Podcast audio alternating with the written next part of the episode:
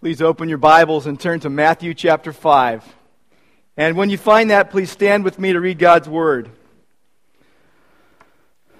We're going to read today Matthew chapter 5, verses 23 through 26.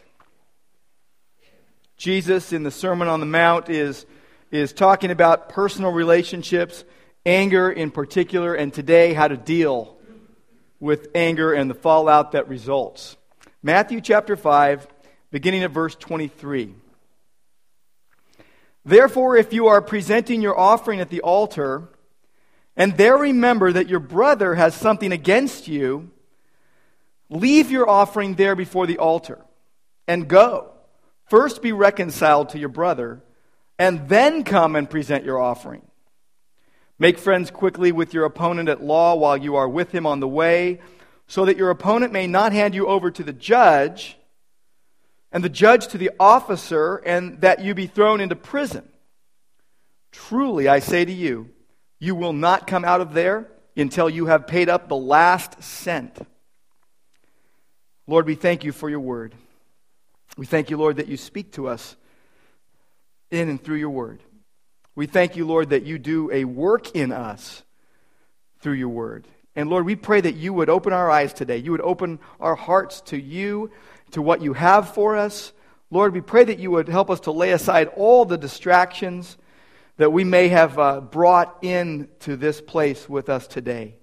We pray, Lord, that you would help us to lay them all at your feet and truly, truly worship you today.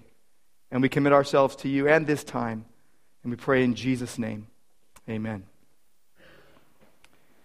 Well, I will tell you what, the guys really outdid themselves this time. Not only is there an Angels game, a Dodgers game, the Players' Cup, the Ducks, but there's also a Lakers game. All for the moms. It's all about the moms today. It's all about the moms. Actually, our gift to moms today from Grace Church of Orange, besides the flowers we'll give you at the end of the service, is that we didn't have you get up at 6:30 this morning and bring your kids to practice a choir song for you. now, my gift to moms personally is that I did not prepare a sermon aimed specifically at moms. This is for all of us today. Matthew chapter 5 and verse 23 through 26 has to do with the need for reconciliation for two parties who are at odds with one another to come together in a peaceful relationship. Now, we all know what happens without it. An unwillingness to reconcile really messes things up. We've even coined a phrase, irreconcilable differences, to get around uh, this issue in our marriages. And we've applied it pretty much to almost every other relationship parent child, uh, friends and neighbors and enemies, you name it. We get around this idea of reconciliation by saying we have ir- irreconcilable differences. Most of us want peace as long as we don't have to admit we're wrong. But that's not the kind of mindset that Jesus taught in the Sermon on the Mount. And before their very eyes, he was deconstructing people's before Jesus view of things so that they could freely buy into his kingdom. Everyone has this lens through which they view the world, a worldview. Most have a combo of biblical and non biblical ideas that are mixed in.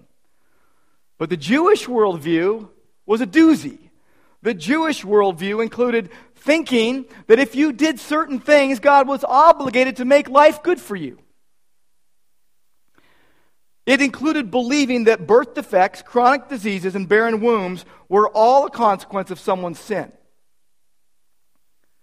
They had a social consciousness that valued status and re- reciprocal relationships, reciprocity, higher than character and humility.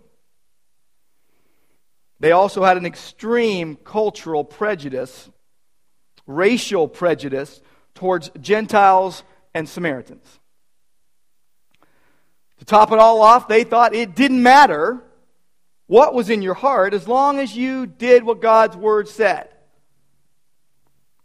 But Jesus countered that by teaching that change must come from the inside out. That outward conformity means nothing without inward transformation. Being comes before doing. It's out of the heart that evil flows. And we have been in the Sermon on the Mount for a while now, and, and the basic gist of the Sermon on the Mount is that Christ's followers are different. They are to be different. You see that in the Beatitudes in Matthew chapter 5, verses 3 through 12. They are to be different, and they are to be influential in the world for Jesus, uh, being salt and light. And it is all based upon what God has said in His Word. But the Jews had lost touch with the Word of God. They gave more credence to the Talmud, a collection of sayings of rabbis, most of which had originated from Scripture, but they had elevated a secondary source above God's Word. They relied on tradition and misinterpreted Scripture.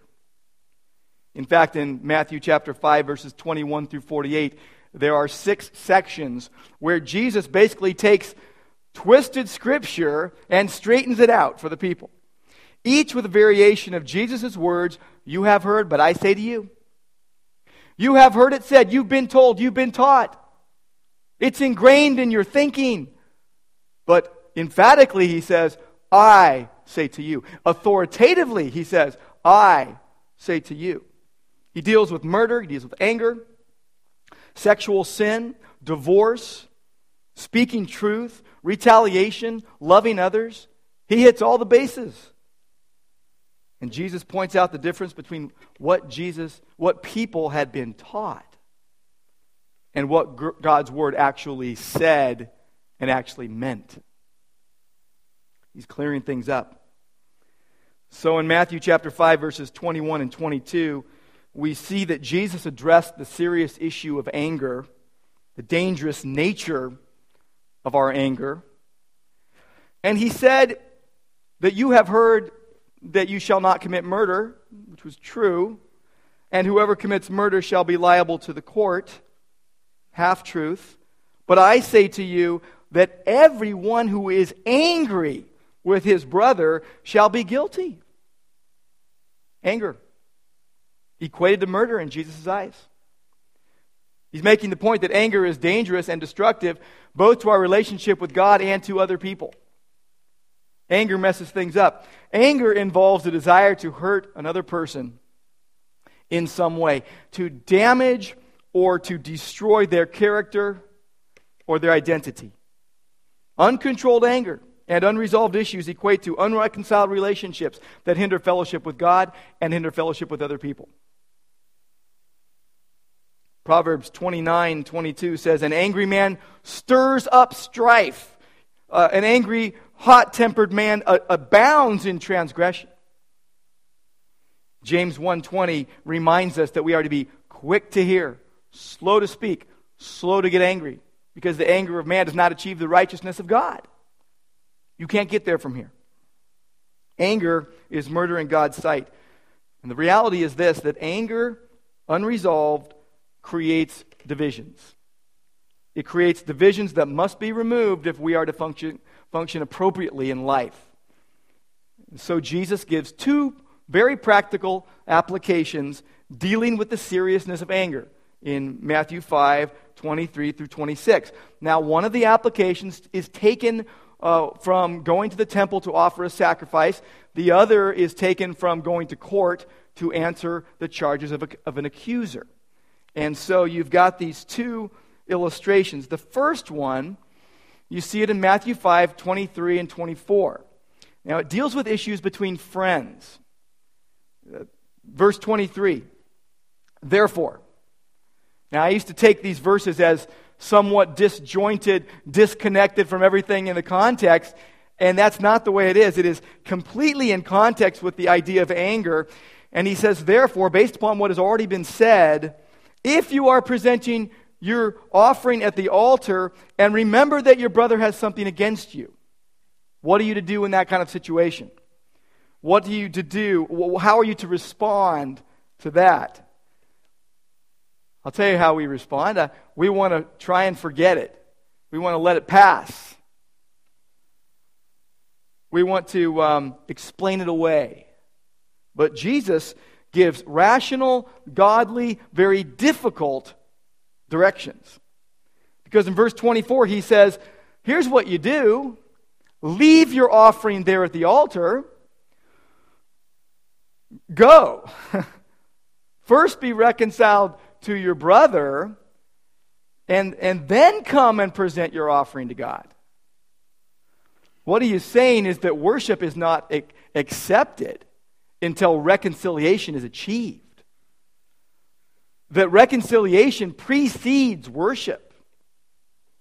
It's important. Every Jew knew that sin caused a break in one's relationship with God. And that as a result, what you do is you, you give a sacrifice and an offering, which was required to restore the relationship. Now, Jesus spoke in the cultural context of his day when the temple was still in operation and sacrifices were still being made on a daily basis. The altar, he says, leave your gift at the altar. It's not the same as, you know, us putting money in the offering bag. It's not the same, um, but it is similarities. But the altar is the one in the inner court of the temple. Uh, it was a solemn place of worship, uh, as near a Jew could get to the holiest place. And the worshiper did not make his own sacrifice. He brought it to the priest, who offered it on his behalf. So the worshiper would enter the temple and go through a series of courts. He would pass through a series of courts the, the court of the Gentiles, and, and then the court of the women, and the, the court of the men. Beyond those lay the court of the priests, where uh, others could not go. And he would bring an animal for a sacrifice.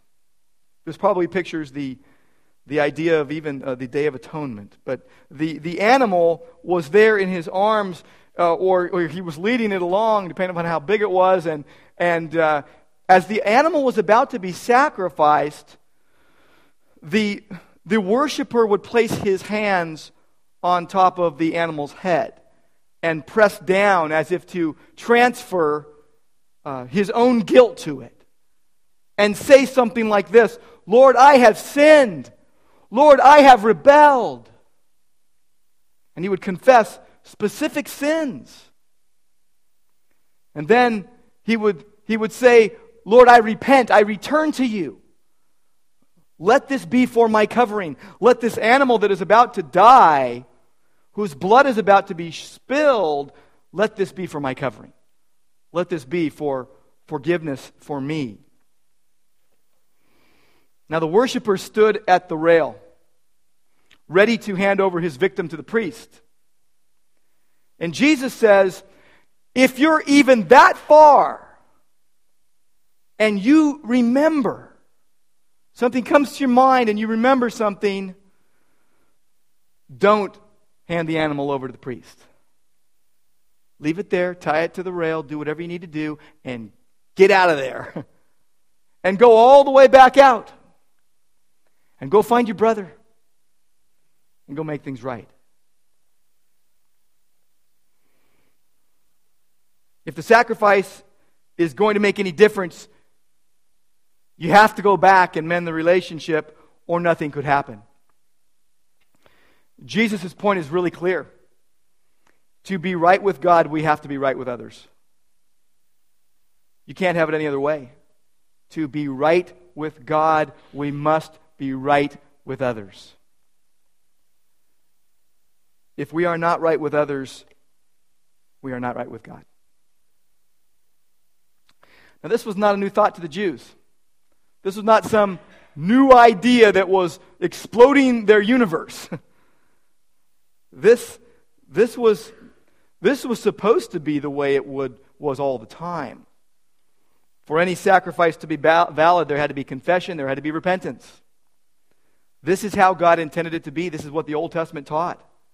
Look with me at Isaiah chapter 1. Over and over again throughout the years, God was angry with his people. God was displeased with them because they kept focusing on what they did outwardly to the exclusion of the condition of their hearts inwardly. In Isaiah chapter 1 and verse 11, God asked them a question What are your multiplied sacrifices to me, says the Lord? I have had enough of burnt offerings of rams and the fat and, and the fat of fed cattle, and I take no pleasure in the blood of bulls, lambs, or goats. When you come to appear before me, who requires of you this trampling of my courts? Bring your worthless offerings no longer. Incense is an abomination to me. New moon and Sabbath, the calling of assemblies. I cannot endure iniquity and the solemn assembly. The two don't go together. He says in verse 16, Wash yourselves. Wash yourselves. Make yourselves clean. Remove the evil of your deeds from my sight. Cease to do evil. Learn to do good. Seek justice. Reprove the ruthless. Defend the orphan. Plead for the widow. He goes on to say, We're going to reason together. And your sins, they were like scarlet. They shall be as white as snow. Looking forward to the Lamb of God that takes away the sins of the world. Isaiah 66, verse 18 says, If I regard sin in my heart, the Lord will not hear. If I, if I regard, if I let sin dwell in my life and do nothing about it, God's not going to hear my prayers. You wonder why your prayers seem to fall on deaf ears? 1 Samuel 15, 22. Has the Lord as much delight in burnt offerings and sacrifices as in obeying the voice of the Lord? To obey is better than sacrifice, and to heed than the fat of rams.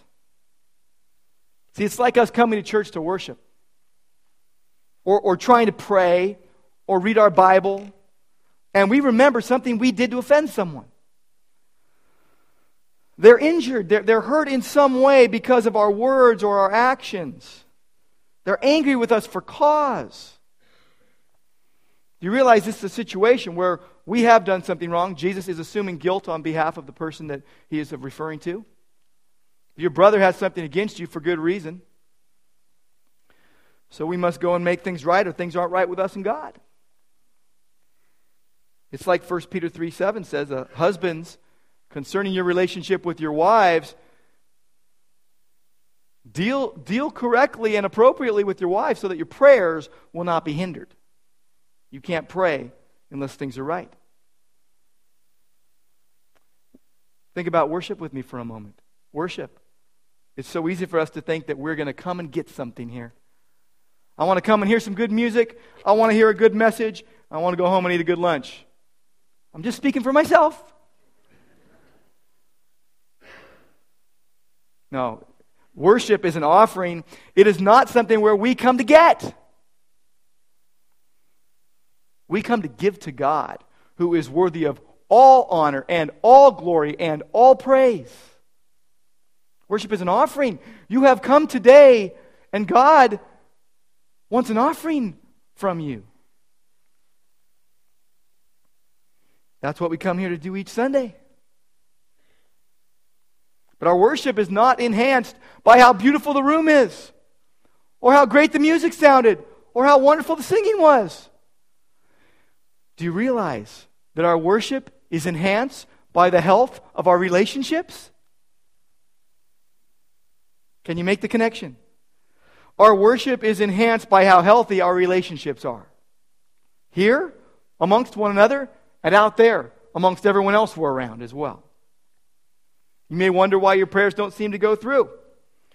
Could it be that you have some unfinished business to attend to today? If you are letting unhealthy issues linger, then what you are doing here is fake fake, false. You're hurting the body. If you are allowing unhealthy relationships to just stay the way they are, you're hurting the body of Christ. You're hindering worship. This is not real for you. First, go. By the way, some people need to leave church and not come back till they've made things right.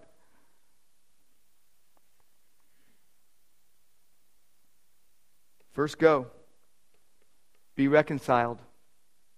Then, then come and worship God. So that's the first illustration. Second illustration is about issues between enemies. The first was about issues between friends. Now let's deal with our enemies.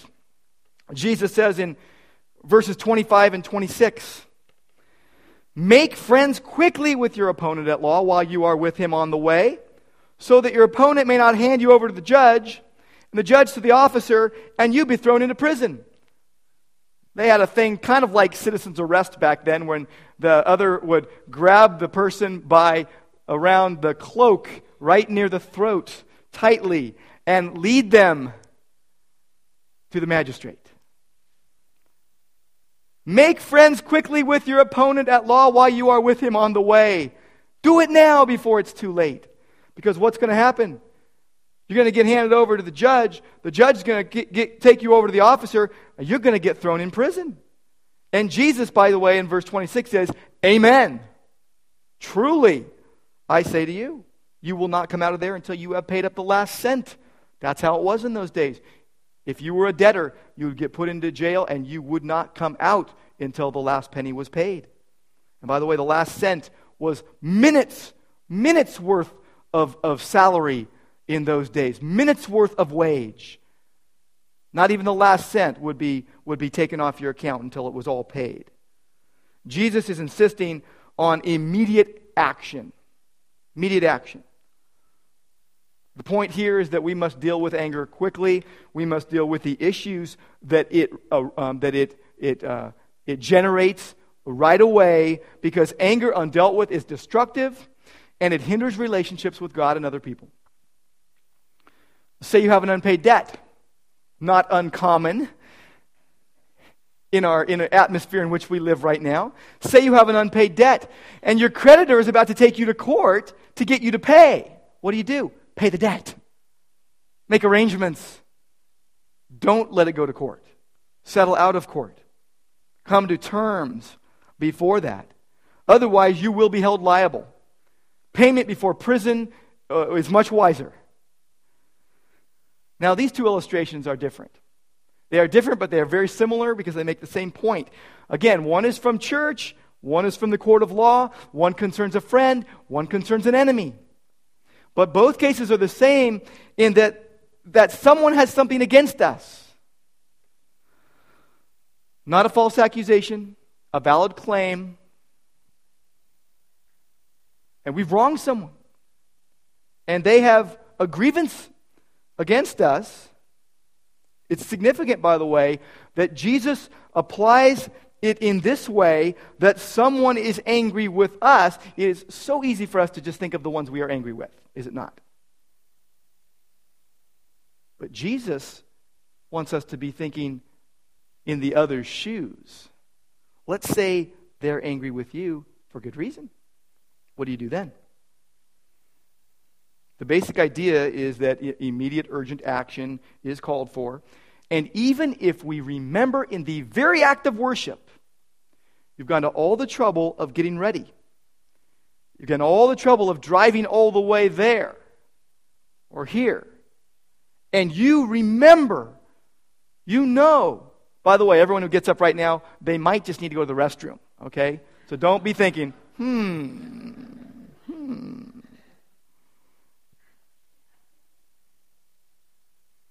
How little do we believe and obey God's word on this matter? How little do we believe and obey God's call for immediate action? It was probably because I was sharing this passage of Scripture with my class at Talbot on Tuesday night. It was very much on my mind. And uh, as I was saying to them, you need to make things right, to my students, God put something into my head. I remembered something from 23 years ago. Hadn't thought of it in I don't know how long. I could not get it out of my head. I'm trying to teach, I'm trying to speak, and I could not shake it. So I said, you know what? Uh, You need to hold, you need to hold tight for a little while. I'm going to go upstairs right now. It happened to be, and this is weird, it happened to be 23 years ago while in the same classroom I now teach, a class that I took in that very room. And something I needed to go make right with a professor who, by the way, happens to still teach there. It was his first, it was his first class he ever taught there. So I ran upstairs and I hadn't talked to this person in 23 years, pretty much. They didn't remember the situation I brought up, but I needed to come clean. I needed to come clean about my attitude and about my actions as it related to a project that was due in that class. We'll leave it at that. ask me later. It's a long story. How little do we believe and obey God and His call for immediate action? A more opportune time usually never comes. If we don't deal with it quickly, the consequences might just get worse. Why? Why do we need to do this? Malicious anger is so evil, and God's judgment so certain that we must do all we can to end it. That's what Jesus is saying. If there is something blocking your relationship with someone, don't ignore it. I know this is uncomfortable. But go and do what it will take for the blockage to be removed. It only gets worse if you deny it. God cares about relationships. God cares about you. God cares about the other person. James tells us that if we curse another person, we can't bless God.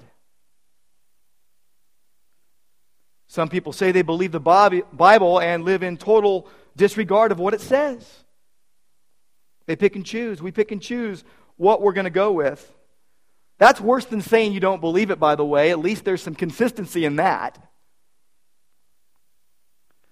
We love to be smugly right, don't we? If they could just get their act together, if only they would change, what's their problem? We always think it's someone else's fault. Interesting, uh, in, in Matthew 5, verse 21 and 22, Jesus began by quoting the sixth commandment dealing with murder. He speaks emphatically, authoritatively, I say to you, and he raises not only the issue of anger, but of insult and accusations as well, making the point that our attitudes and our actions are linked, and that a violation of human dignity on this level is subject to the same penalty as murder in God's sight. And it's stated so severely to show it so serious. And whether we say it's nothing, God says it's something. Contempt for others and disrespect are dangerous expressions of a desire to do away with someone, to be rid of them. And then moving on into our passage for today, in, in, in Matthew 5 23 through 26, Jesus gives us the solution of what to do. We're always praying, Lord, what should you, what, what do you want me to do? Lord, what's your will for my life? Well, here's one right here. It's so clear in Scripture, we want to find something else instead of going right where God has us looking. And we are, by the way, accountable to the Word of God. We have heard these words, and now our conscience is bound to the Word of God, by the Word of God. This is huge. Seek rec- reconciliation even before you worship God. Worship is priority one. Is it not? Our first stated purpose as a church is to worship God, rightly so. But reconciliation is so important to God that worship is to be put on hold until things are set straight. Worship is to be put on hold until reconciliation is achieved because true worship takes place when all is right between us and others. We, what we see in this is how relational the law really was how important relationships are to God and how it's linked to the quality of our worship. See, both illustrations make the point that, that our relationship with God is connected to our relationship with others. 1 Peter chapter 3. 1 Peter chapter 3, in verse 8. It's all in the example of living in a way that pleases God. If we're going to follow Jesus and follow him closely and follow him fully, We've got to take these words to heart. 1 Peter 3 8 says, All of you be harmonious, sympathetic, brotherly, kind hearted, humble in spirit, not returning evil for evil or insult for insult, but giving a blessing instead. For you were called for the very purpose that you might inherit a blessing. And then there's a quote here of Psalm 34 The one who desires life, to love and see good days, must keep his tongue from evil and his lips from speaking deceit or guile. He must turn away from evil and do good. He must seek peace and pursue it. For the eyes of the Lord, God is watching. For the eyes of the Lord are toward the righteous, and his ears attend to their prayer. See, relationships are so important to God, and our relationship with God is so connected to relationships that if we don't do these things, then God's eye won't be toward us, and his ear won't attend to our prayer. It says, The face of the Lord is against those who do evil.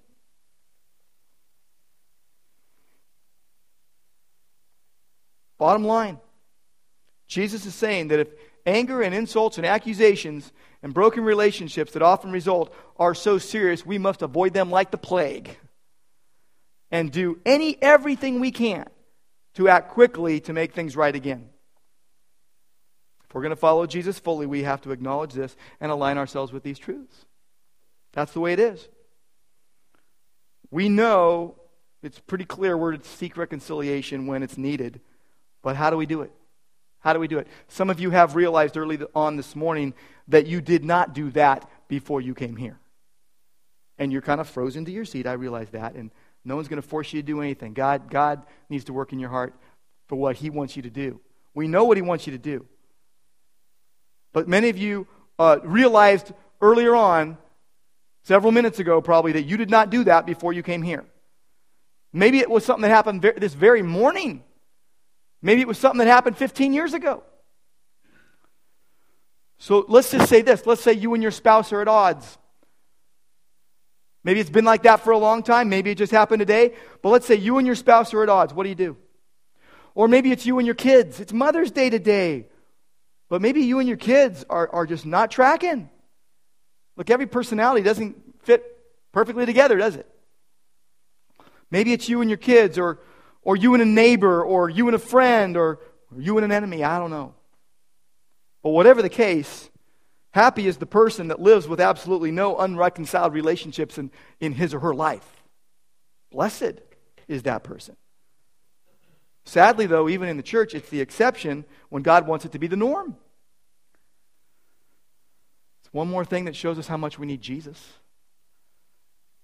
how much we need His grace, how much we need His mercy how much we need His strength and wisdom to do what God calls us to do, even when it's difficult, e- even when it's uncomfortable.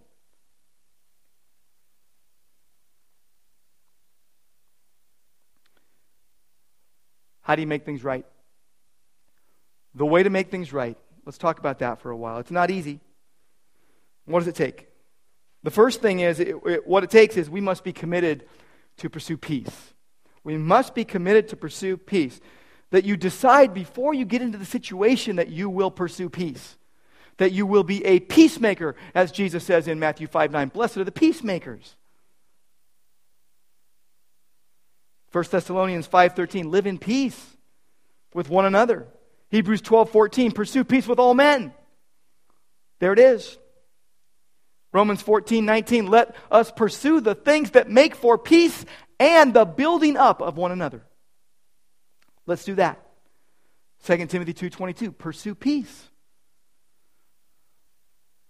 Matthew 22 speaks of loving God and, and loving your neighbor. Relationships are important to God. A humble heart, a humble person pursues peace because it knows that only God can make peace, so they look dependently to Him to do that and help them do that. Instead of offering defensive words of anger, God wants us to settle disputes quickly. How about if the issues aren't present? What do you do to, to prevent them from arising? Is there anything preventative, any preventative measures we can take? There are. We can keep short accounts. The moment we're, we're conscious of sin, we confess it to God and to anyone we may have hurt.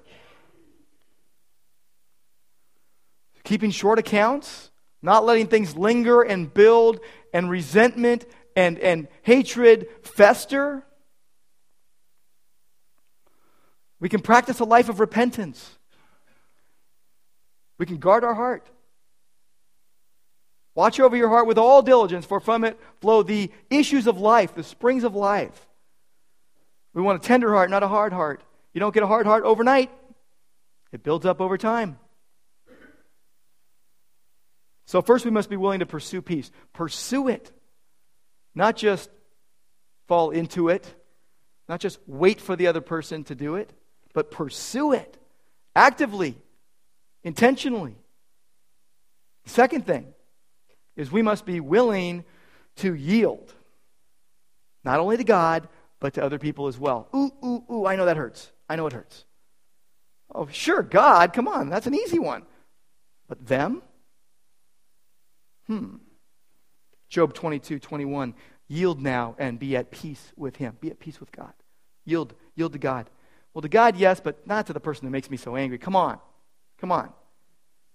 2 Timothy 2:24 The Lord's bondservant must not be quarrelsome, but be kind to all, literally willing to yield.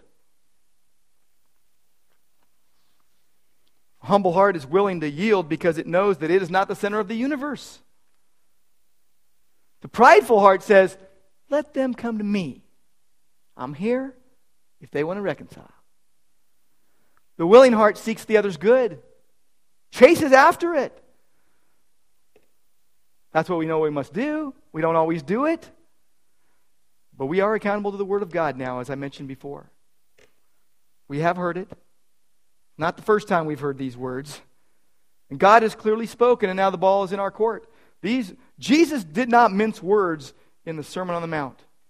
And you think, man, I don't want to read any more Sermon on the Mount. So you go over to James. Doesn't get any better because Jesus and his brother, I tell you, Jesus affected James's life, changed his life, and James sounds awfully like the Sermon on the Mount.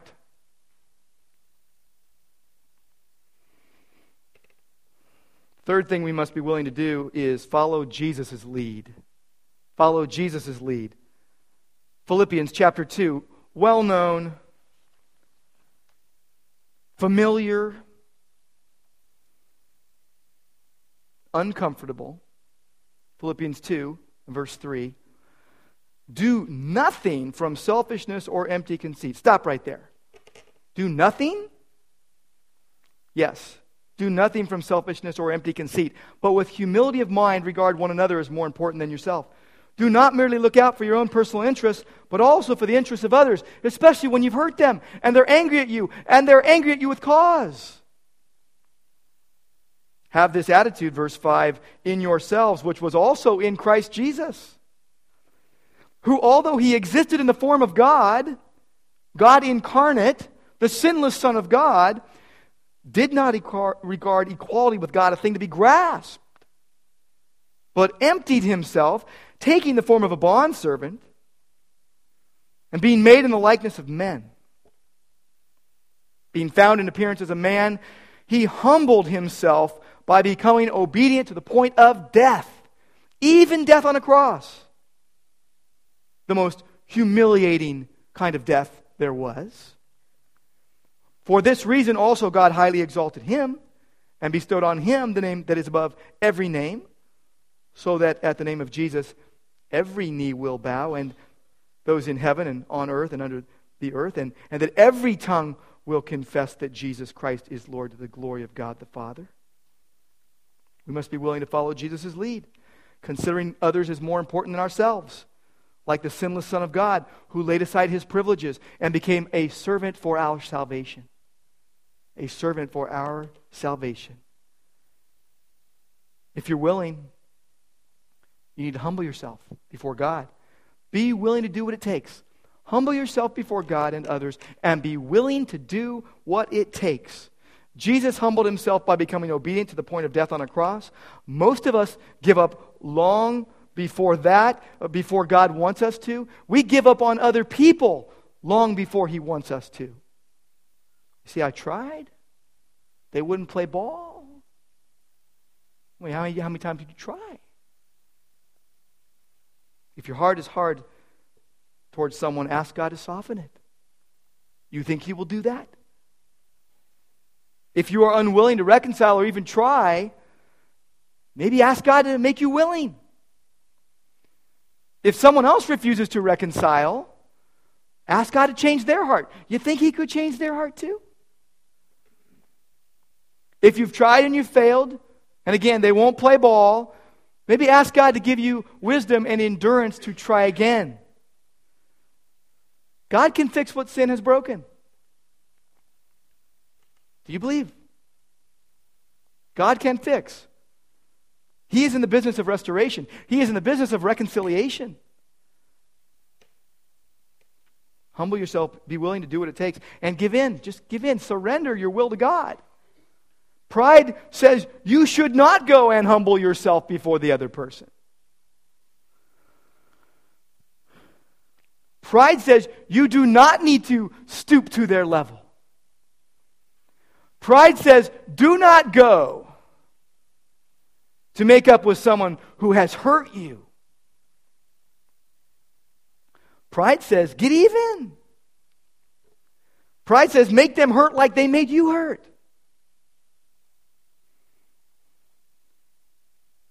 Jesus laid down his life for sinful man.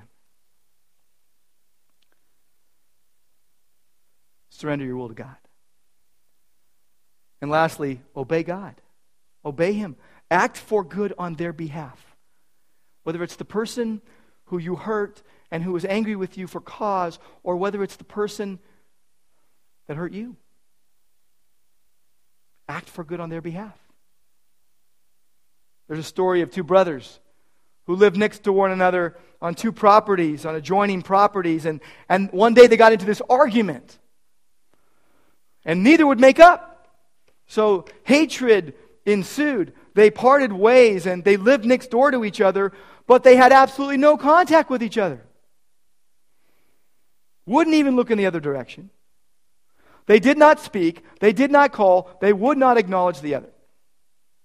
They lived in silent anger, just building and building, day by day, week by week, month by month, year by year. One day, a carpenter came to uh, the door of one of the brothers, knocked on the door, and, and asked him if there was any work for him to do. So the brother took the carpenter outside and, and he showed him the creek that his, the brother had made right down the middle of their properties. And he said, I am sure he did this to make me angry. And so he said to the carpenter, I want you to build a wall so that I will not have to look at his property ever again. So the carpenter worked hard all day. He built and he built and but when he was done there was not a wall but a bridge going over the creek. The other brother saw it and his heart softened towards his brother thinking, "Wow, he would do a thing like that for me." Amazed that he would do such a thing. And the two met in the middle and embraced.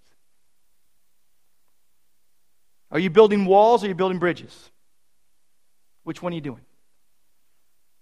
You can't do both at the same time. And you may feel like you have done everything you could. But how far have you gone to make peace? How far have you gone? Those who are of the God of peace will reflect the character of the Prince of Peace. Jesus acted for good on our behalf so that we could come to him. Jesus acted for good on our behalf, paying the entire penalty that we deserve. The way of Jesus is the highway of the one who allowed himself to be killed by his own creation for the sake of reconciliation, who built a bridge with the cross that makes it possible for us to come to Him. Praise God. One last application. And this has to do with your eternal destiny. If you have never been reconciled to God, you are in danger of a penalty far greater than living unreconciled with your neighbor. See, reconciliation with God precedes worship of God. Romans chapter 5. God has provided a way to keep you from the ultimate consequence of your sin. Dying on a cross, Jesus Christ being then buried and then risen and now coming again. And if you don't avail yourself to this cure, you will suffer eternal separation from Him forever, forever, ever, ever, ever. Eternal. Romans 5. Speaking of those who have faith in Christ, being justified by faith, we have peace with God through our Lord Jesus Christ. That came about by the finished work of Christ on the cross. Verse 6 tells us that while we were still helpless, at the right time, Christ died for the ungodly. Verse 10 tells us that if while we were enemies, our antagonism against God was very fierce, our enmity toward Him was very strong, if while we were enemies, we were reconciled to God through the death of His Son, much more, having been reconciled, we shall be saved by His life. And if you have never experienced that life, you can be saved by that life today, right this very moment. Do what is right, God will be glorified. Is there something you need to take care of today? Does Jesus have some bridge to build in your life today? Let's pray. Lord God, we, we, we love you. Lord, we thank you for speaking to us in your word. Thank you, Lord, that you didn't leave us all by ourselves.